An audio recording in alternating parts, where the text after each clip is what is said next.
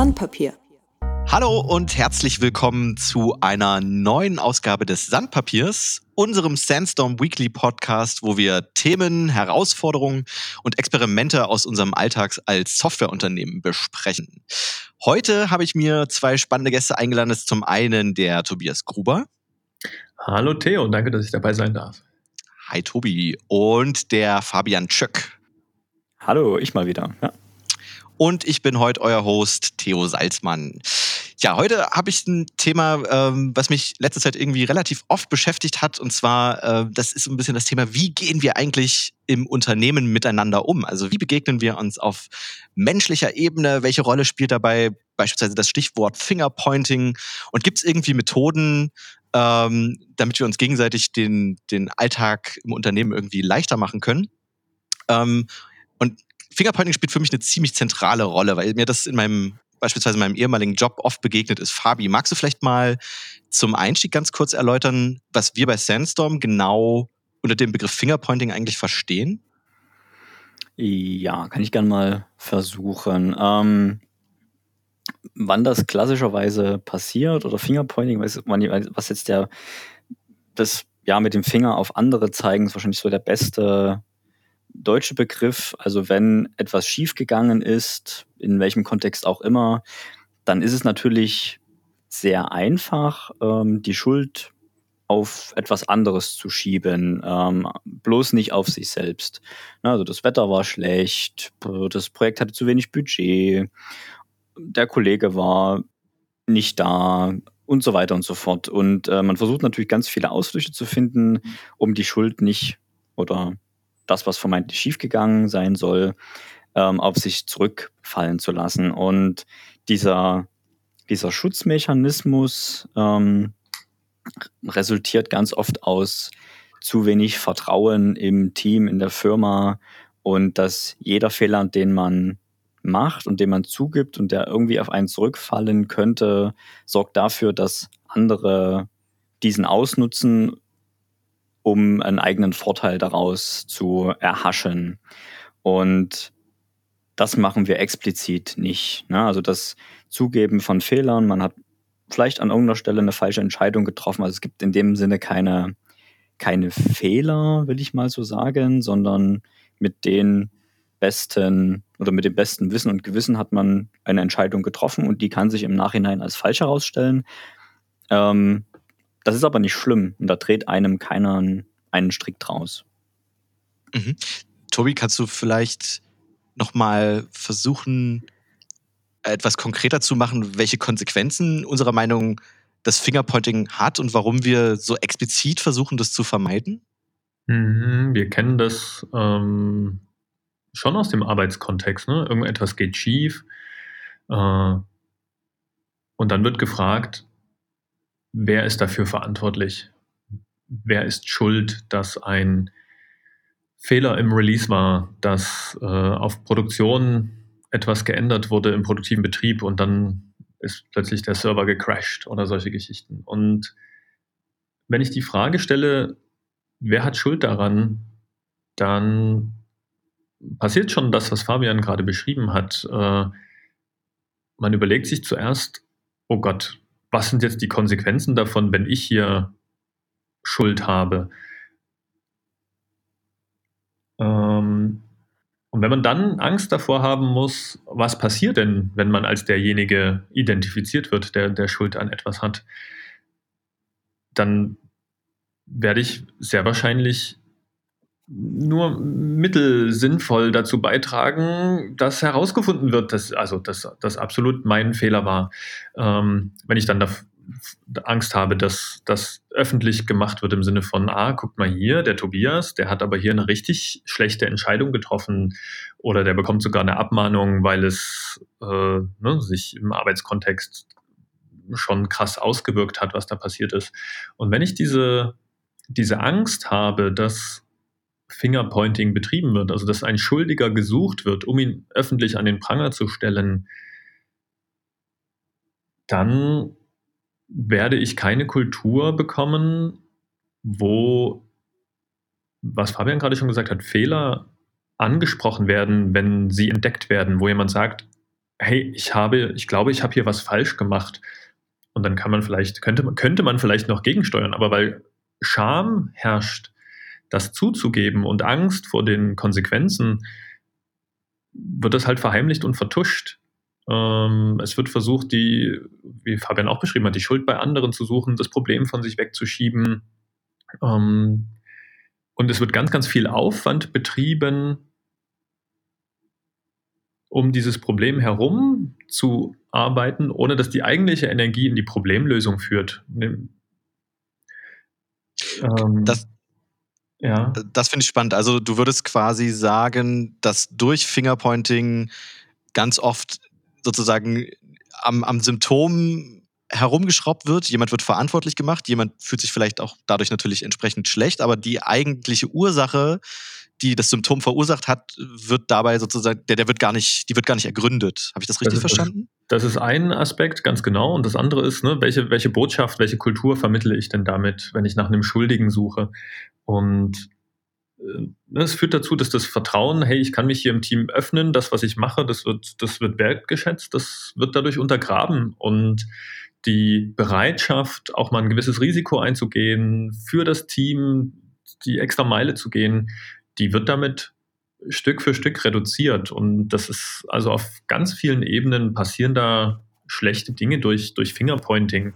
Ähm, es trägt auch nicht dazu bei, das, die eigentliche Ursache zu finden. Ne? Also dieses Thema, man müsste eigentlich eine Retrospektive machen und, und, verstehen, wie ist es denn dazu gekommen, welche Schritte haben dazu geführt. Aber wenn ich, wenn ich da immer die Frage stelle, ja, wer ist denn jetzt verantwortlich, dann hilft das der Organisation, dem Team, der Person nicht, daraus zu lernen und zu sagen, ah, okay, das und das und das ist passiert, aus diesen und jenen Gründen wurde eine Entscheidung getroffen.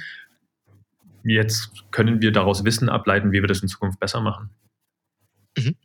Ähm, bei Sensor versuchen wir dem ganz bewusst auf verschiedenen Ebenen entgegenzuwirken. Und also ich glaube, wir haben einfach so einen, einen Pool an Werkzeugen bei uns etabliert, die für uns zumindest sehr, sehr gut funktionieren. Ähm, ich würde gerne auf ein also für mich persönlich ganz zentrales Werkzeug mal versuchen einzugehen. Und zwar kann ich mir erinnern, dass wir kurz nach der NeosCon dieses Jahr ähm, plötzlich ein riesengroßes Poster bei uns im Büro hängen hatten und das hängt da auch immer noch. Ähm, welches einen unserer Grundsätze ganz explizit macht. Und zwar steht da drauf, ähm, Prime Directive, regardless of what we discover, we understand and truly believe that everyone did the best job they could, given what they know at the time, their skills and abilities, the resources available and the situation at hand. Also zu Deutsch, wir gehen sozusagen davon aus, dass jeder bei uns im Team ähm, zu jedem Zeitpunkt nach bestem Wissen und Gewissen, wie du vorhin schon mal gesagt hast, Tobias, äh, und mit, mit dem Besten, was er geben konnte, sozusagen äh, versucht hat, äh, etwas zu bearbeiten. Also ein sehr, sehr positives Menschenbild. Tobi, wo kommt denn diese, oder wo kam auch damals, wo kam dieses Poster plötzlich her? Wo kommt diese Prime Directive her und was bedeutet das eigentlich für uns? Das Poster kommt aus dem Neos Sprint, den wir nach der Neos Conference dieses Jahr hier bei uns im äh, Büro gehostet haben. Und da machen wir immer eine Retrospektive. Also ein Tag äh, ist da reserviert gewesen. Und die Gina Steiner von Zeitgeist, die die Retrospektiven im Neos-Team moderiert, äh, bringt immer diese Flipcharts mit und eins davon ist eben die Prime Directive und ich fand das, ich hatte, mich hat es irgendwie gepackt. Ich habe den gespürt, hey, ich finde es im Neos-Kontext, im, im Neos-Team so wichtig, äh, dass wir das jedes Mal wieder ganz explizit in der Retrospektive am Anfang aufhängen. Einer liest es vor, ähm, dass ich gesagt habe, nachdem die Retro durch war, hey komm, dieses Plakat, das schnappe ich mir jetzt mal und hänge es bei uns ins Büro, weil ich auch für Sandstorm dieses, diese Haltung gerne mitnehmen möchte. So sind wir an das Plakat gekommen. Mhm. Und ähm, Fabi, vielleicht gehst du noch mal näher drauf ein. Was bedeutet das eigentlich für uns? Also da, da steckt ja irgendwie ein ganz spezielles oder spezifisches Menschenbild, glaube ich, dahinter. Ähm, oder vielleicht, was bedeutet es für dich noch, noch viel konkreter? Hm, ähm, naja, da steckt zumindest mal ein ganz grundlegendes positives Menschenbild dahinter, das grundsätzlich davon ausgeht, dass kein Mensch aus bösen Absichten ähm, die Dinge getan hat, die er getan hat.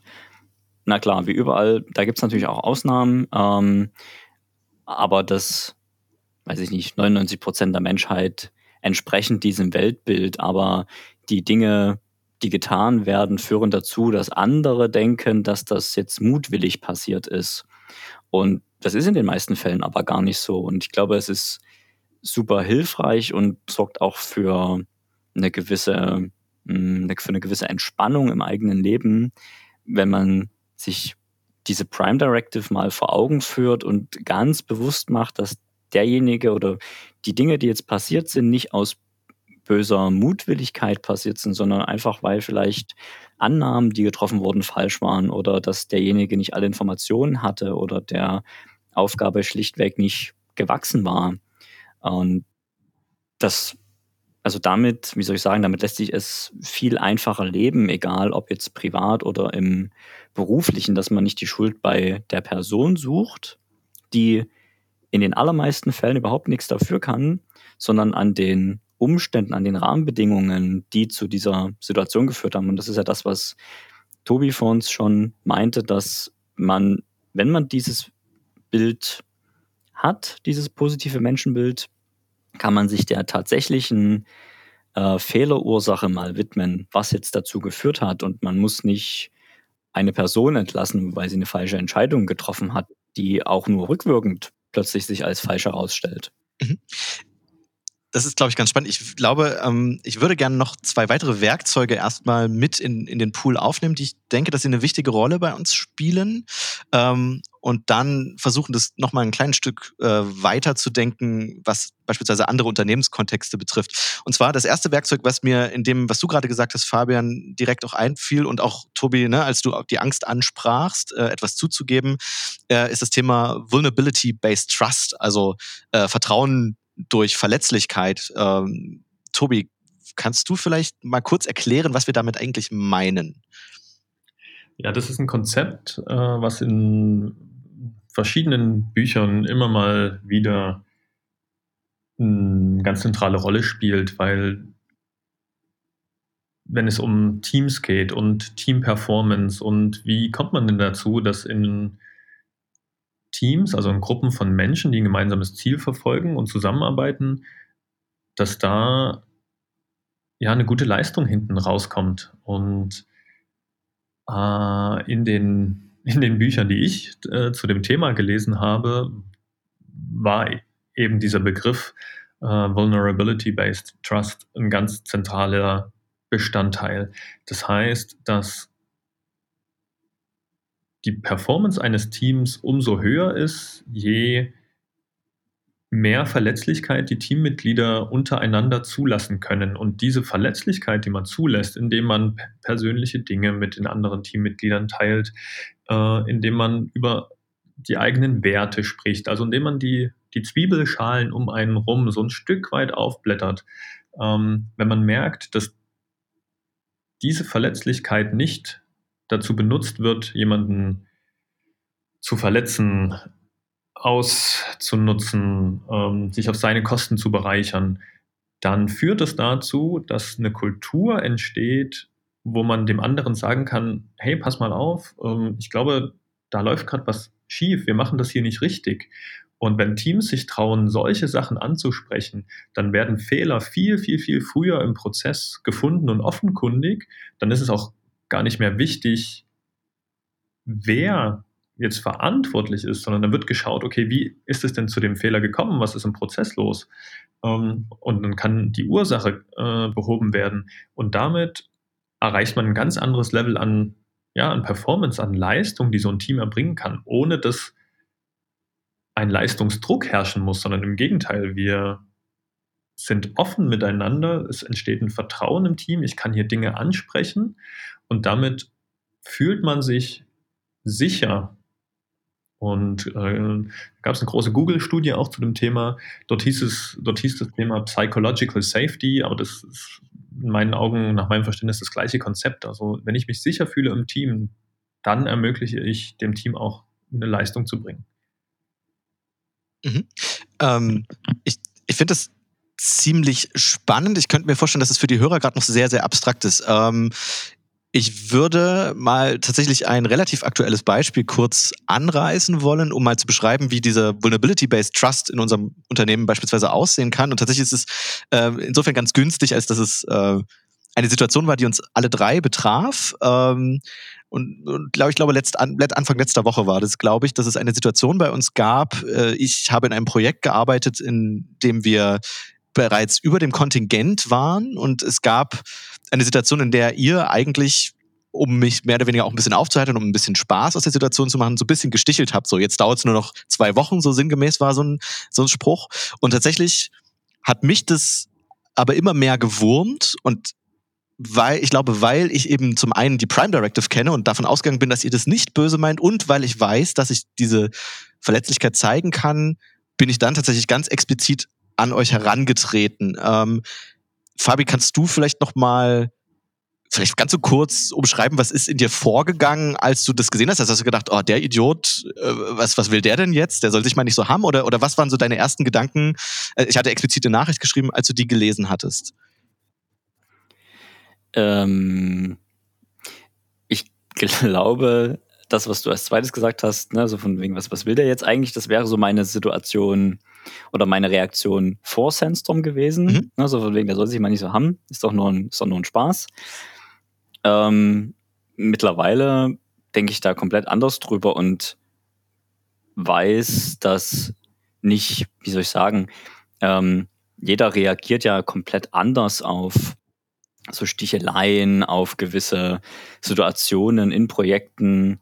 Ähm, manche reagieren ein bisschen eher ein bisschen schlecht auf Druck, andere brauchen das. Und je nach diesen ähm, Persönlichkeiten ist es auch, wie soll ich sagen, es ist super wichtig, sich, sich gegenseitig zu kennen. Und, ähm, wenn, so wie du jetzt in dem konkreten Beispiel merkst, boah, das also das sorgt für so eine körperliche Reaktion bei mir. Mir geht es überhaupt nicht wohl damit, dass jetzt hier die mehr oder weniger in Anführungsstrichen, die die ganze Zeit gestichelt wird oder immer mal wieder so ein bisschen, ähm, dass das geäußert werden darf und dass man dann auch, ne, also die, die das betrifft, diese Situation, dass man da komplett vorurteilsfrei drüber sprechen kann und sagen kann, okay, das vollkommen richtig, das war nicht böse gemeint und das war jetzt meine Art, vielleicht auch zu sagen, na, wann sind wir denn wirklich jetzt fertig, ne?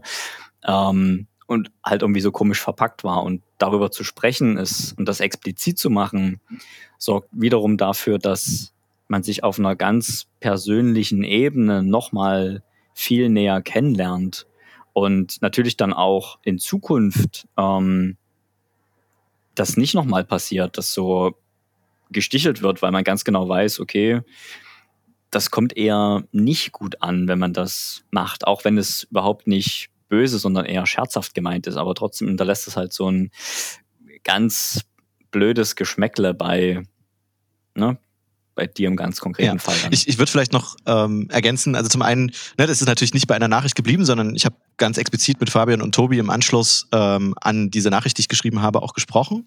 Äh, und wir haben das für uns aufgelöst. Und ich glaube, was äh, für mich spannend war, also tatsächlich ist auch das keine Einbahnstraße gewesen. Ähm, und ihr habt quasi gelernt, hey, Theo für den fühlt sich das in dieser Situation irgendwie nicht gut an, sondern ich habe auch gelernt, hey, ähm, sowohl Fabian, du als auch Tobi, äh, ihr hattet zu dem Zeitpunkt eine andere Wahrnehmung und eure, eure Antennen waren einfach auch nicht auf, ne, ich hatte so kleine Hinweise gegeben und eure Antennen waren nicht drauf geeicht und ich weiß jetzt, dass ich im Zweifelsfall vielleicht schon viel eher auch stärker signalisieren muss, dass mich so etwas verletzt, ne? so, sofern ich es selbst erkennen kann. Genau, und der ähm, entscheidende Punkt ist ja, du hast dich verletzt gefühlt in der Situation, als ne, ja. wenn wir gestichelt haben. Äh, das ist, also es ist für dich ja als Stichelei angekommen, ne, als oh, irgendwas verletzt mich hier. Und du hast dich in dem, du hast dich dann getraut zu sagen, hey Leute, das verletzt mich. Und die Antwort war nicht, ja, ist dein Problem, ja. sondern was ich mir gedacht habe, als ich deine Nachricht gelesen habe, war, ja, super, Herr Gruber, haben sie ja ganz toll gemacht. Sie wollten hier ein bisschen ernst aus der Situation rausnehmen und ein bisschen spaßig sein. Und sie haben genau das Gegenteil getan. Sie haben die andere Person verletzt. und dabei, und das nicht mal gemerkt. Sie sind ja ein super Typ.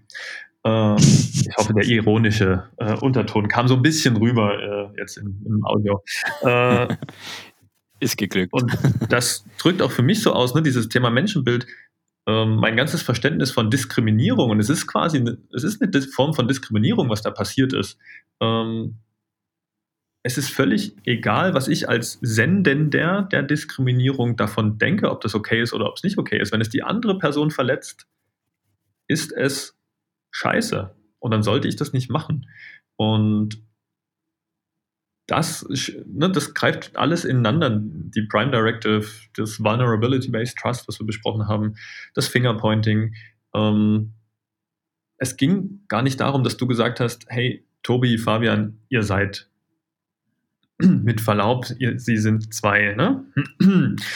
äh, sondern du hast gesagt, ich fühle mich verletzt, du hast eine Ich-Botschaft gesendet und dann konnten wir ins Gespräch reingehen, die Situation reflektieren und wie du gesagt hast, ne, wir konnten alle drei, haben wir was übereinander gelernt, über unser Verhalten gelernt und gemerkt, hey, unsere Antennen sind falsch justiert an der Stelle und unser Verhalten hat genau den gegenteiligen Effekt und es hat uns diese unangenehme Situation hat uns näher zusammengebracht. Auf jeden Fall. Und, und hat es für mich ja, auch aufgelöst. Genau. Tobi, du hast gerade noch ein, aus meiner Sicht ein drittes Werkzeug genannt, ähm, was, glaube ich, hilft, äh, sozusagen solche, also die, diese e gemeinsame Ebene zu finden. Und zwar hast du gesagt, äh, ich habe eine Ich-Botschaft formuliert. Ähm, ich glaube, dass die Ich-Botschaft äh, etwas ist, auf das wir sehr, sehr, sehr viel Wert legen und dass wir auch sehr genau darauf achten, wie wir Dinge formulieren. Ähm, können wir da den Hörern vielleicht so ein, so ein paar Anhaltspunkte geben, Fabian, worauf man dabei achten sollte, wenn man miteinander auf einer Ebene spricht, die tendenziell verletzend sein kann? Mm, ich kann es mal versuchen. Ähm, also der, der vermeintliche Fehler, der ja gern gemacht wird, ist zu sagen, du hast dies und das gesagt, du hast dich so und so verhalten, ähm, dies und das kann man nicht so und so machen. Und ähm, das, was Tobi ja schon gesagt hat, ist, das hat ja zwei Komponenten. Ne? Das eine ist der in der Kommunikation der Sender und das andere ist der Empfänger. Und das Interessante, um sowas anzusprechen, ist dann immer der Empfänger, bei dem in irgendeiner Weise was angekommen ist. Und das formuliere ich ganz gezielt als Ich-Botschaft, dass ich sage, okay, bei mir ist das gerade angekommen, so und so.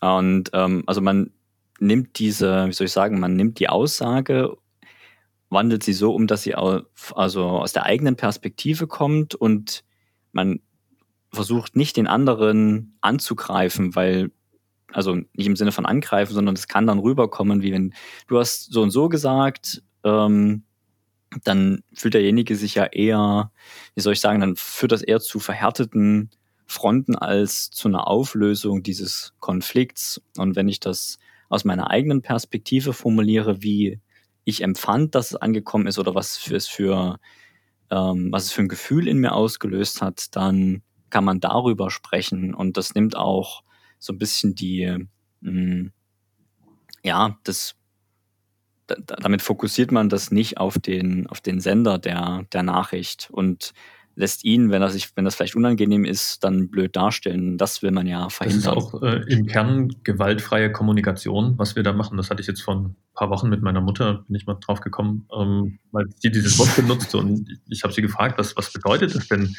Ähm, und das ist genau der Kern davon, was du gerade beschrieben hast, Fabian. Äh, seine Wahrnehmung zu artikulieren, zu sagen, was es mit einem gemacht hat.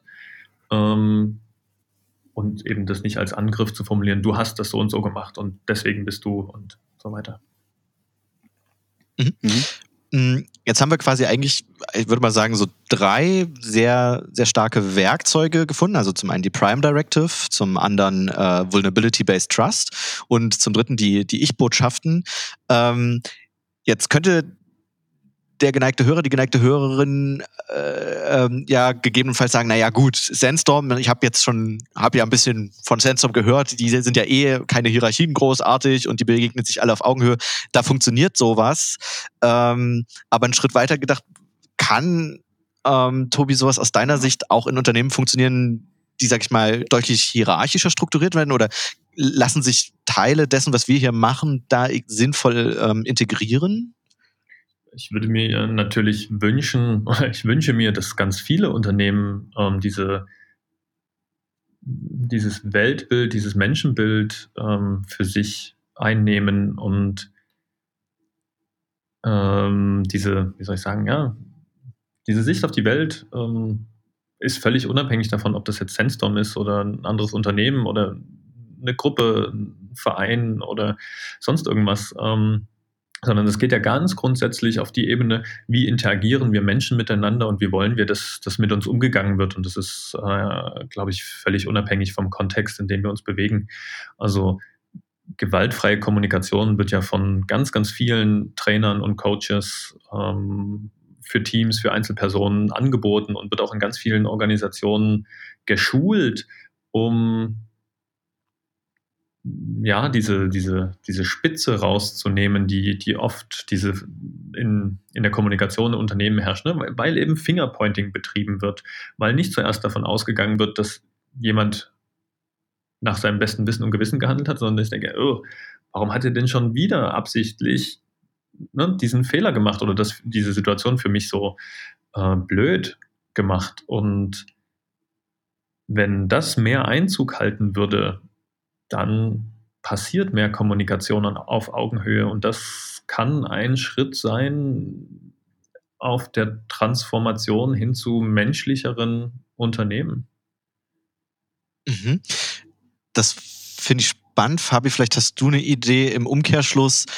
Denkst du, dass es ähm, Systeme oder, oder Dinge in Unternehmen gibt, die ein äh, sag ich mal, negatives Verhalten oder negative Kommunikation incentivieren, also die quasi aktiv es verhindern, dass wir dieses Menschenbild formen? Da gibt es sicherlich ganz subtile Mechanismen auch. Also ich, wenn ich jetzt mal spontan drüber nachdenke, ähm, könnte eines sein, ähm, was ich mitunter auch schon erlebt habe, an irgendeiner Stelle mh, hm, ist was schiefgelaufen, ganz klassisch. Und jetzt der Chef weiß noch nichts davon, also der klassische Chef. Ähm, und an irgendeiner Stelle bekommt es jemand mit, dass es in irgendeinem, ähm, wie soll ich sagen, äh, dass da was schiefgegangen ist. Dann wird es dem Chef übermittelt oder gepetzt, hat man ja früher mal gesagt. Ähm, und dann gibt's ein Gespräch mit dem Team und dem Chef. Und dann haut der Chef auf den Tisch und sagt, so geht das nie, mir ist hier zu Ohren gekommen und so weiter und so fort. Und ähm, das müssen wir jetzt ändern, bla bla bla. So, und wenn, wenn das nach wie vor so funktioniert, dann habe ich natürlich eine gewisse Incentivierung, dass derjenige, der ähm, jetzt, ich weiß gar nicht, ob es ein besseres Wort für gepetzt gibt. Ähm, soll nicht, also vielleicht gibt es noch ein besseres, hm, der, wenn das für eine Incentivierung sorgt, in, in welcher Form auch immer, also er kriegt jetzt sicherlich keinen Bonus dafür, aber vielleicht kriegt er ein paar äh, seelische Streicheleinheiten, ähm, dass er das gesagt hat. Und die anderen fühlen sich, das, das Team, was es betrifft, fühlt sich jetzt schlecht, dann, wenn das nach wie vor so ist, dann kann ich auch dieses andere ähm, ja, diese andere Methode nicht, nicht ins Leben rufen, wenn, wenn das nach wie vor genauso vonstatten geht. Also wenn der Chef aber mal sagen würde, hier, pass mal auf, das geht so nie, dass du mir hier versuchst, hintenrum Informationen zukommen zu lassen, die dieses Team betreffen. Wenn er so die, der Schutzpatron des Teams eigentlich ist, dann gibt es auch keine Incentivierung und dann lohnt sich dieses Verhalten plötzlich nicht mehr und dann kann es natürlich schon in absehbarer Zeit funktionieren. Es braucht natürlich viel, äh, wie soll ich sagen, viel Zeit und Energie, dieses doch schon antrainierte Verhalten zu ändern. Ganz klassisch wie mit jedem Verhalten. Mhm. Also siehst du in einem eher hierarchisch strukturierten Unternehmen quasi die, ich nenne es jetzt mal, Autoritäten in einer größeren Verantwortung als, äh, sag ich mal, die anderen Kollegen oder Naja, also da hat schon jeder Verant also da hat auch jeder Selbstverantwortung dran, ne? Dass ähm, jetzt, weiß ich nicht, ähm, also ich würde das es ist schwer zu sagen. Also die, die Führungskraft hat da schon eine gewisse Verantwortung drauf, irgendwie so die schützende Hand drüber zu halten über ihr Team und dann nichts rankommen zu lassen. Und ähm, natürlich darf das, das Team in sich muss natürlich auch irgendwo ähm, füreinander einstehen. Ähm, und je, glaube ich, je größer die Organisation ist, umso schwieriger wird das natürlich. Tobi, du wolltest äh, da eingrätschen gerade? Ja, ich also wollte das ganz klar bejahen. Also Führungskräfte haben da eine ganz, ganz wichtige Funktion, nämlich eine Vorbildfunktion. Auf die wird geschaut, wie verhalten die sich. Und das Verhalten, das die an den Tag legen, wird als Norm in der Gruppe und in der Organisation wahrgenommen. Und wenn ja, Verhalten wie Fingerpointing, wie ah, wenn ich, ne, wenn ich etwas dem Chef etwas Schlechtes erzähle, ähm, was für mich positiv, was mich in einem positiven Licht dastehen lässt, ähm, und das funktioniert im Sinne von, ah, dann kriege ich ein, eine Belobigung oder dann wird das positiv äh, ja, ausgelegt, dann schaffe ich mir genau dieses Verhalten. Und insofern ist die, meine Antwort ganz klar ja, Führungskräfte haben da ganz, ganz entscheidende Rolle. Mhm. Ähm, Gibt es, Tobi, aus deiner Sicht sonst noch weitere Mechanismen, die, die da mit reinspielen? Na, diese, diese ähm, Techniken, die wir jetzt besprochen haben, die haben so diesen, ne, dieses Vorurteil haftet denen an, ah, das ist ja, das ist ja, das sind ja so weiche Faktoren und wenn wir uns jetzt mit Retrospektiven beschäftigen, wenn wir uns so eine schöne, schön klingende Prime Directive an die Wand hängen und ein Menschenbild haben, wenn wir sagen, wir wollen kein Fingerpointing, sondern wir wollen Vulnerability-Based Trust, also ne, Vertrauen basierend auf Verletzlichkeit, ähm, dann beschäftigen wir uns ja nur noch mit uns selbst. Wir sind hier ein, wir sind doch ein Wirtschaftsunternehmen, da ist es doch wichtig, wir müssen Probleme schnell erkennen, wir müssen die schnell beheben, wir müssen uns gegen unsere Konkurrenz am Markt durchsetzen. Ähm, da kann man nicht weich sein, da muss man auch mal Härte zeigen und dieses, diese ganze Narrative. Ähm, und ich glaube, was, was sich für mich ganz klar rauskristallisiert und was auch Untersuchungen, ja, also Studien immer wieder zeigen, ist, das, was sich so langsam anfühlt, dieses Aufbauen des Vertrauens im Team, das Suchen nach den eigentlichen Ursachen, das führt eigentlich dazu, dass das Team sich viel, viel besser auf die eigentliche Arbeit konzentrieren kann, viel mehr Kopffreiheit, um die Probleme, vor denen es steht, zu lösen, für die Kunden da zu sein, ähm, mit einer positiven Haltung und Einstellung und ähm, Kommunikation äh, nach außen zu kommunizieren.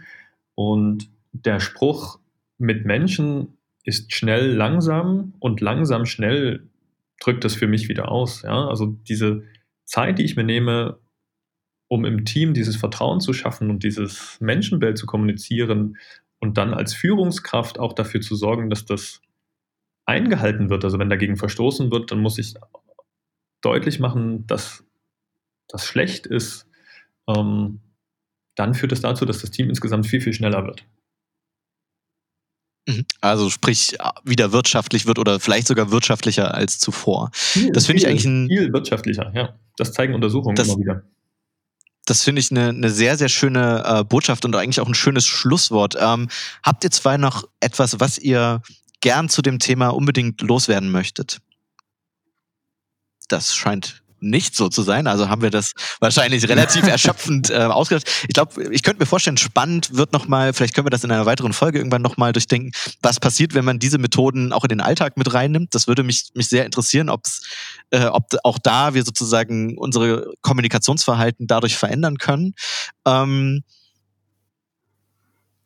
ich fand, das war eine super, super spannende ähm, Folge. Wenn, äh, liebe Hörerinnen und Hörer, ihr irgendwie das Gefühl habt, oh Gott, da war was drin, ich möchte nochmal nachhaken oder dazu möchte ich was sagen oder ihr generell in den Austausch mit uns treten wollt, dann äh, schreibt uns einfach via Twitter oder schreibt uns eine E-Mail. Ihr findet natürlich alle wichtigen Kontaktdaten in den Show Notes. Ähm, und ansonsten kann ich mich nur bei den Hörerinnen und Hörern, bei Fabian und bei Tobi bedanken. Das war eine super spannende Folge. Es hat mir sehr, sehr viel Spaß gemacht. Ähm, und ja, ich freue mich auf das nächste Sandpapier. Vielen Dank an euch. Sehr gerne. Ein, ein und auch noch ein Satz. Okay, noch. los. Hau raus. Ist mir gerade eingefallen. uh, don't look for bad people, look for bad systems. Das können wir, glaube ich, so stehen lassen. Sehr, sehr guter Satz. Und ich habe es nicht stehen lassen. Naja, gut. Äh, also, vielen Dank. Also nochmal vielen Dank, Fabian. Vielen Dank, Tobi. Ähm, Sehr gerne. Danke, und vielen Dank. Bis zum nächsten Mal. Macht's gut. Ciao. Tschüss.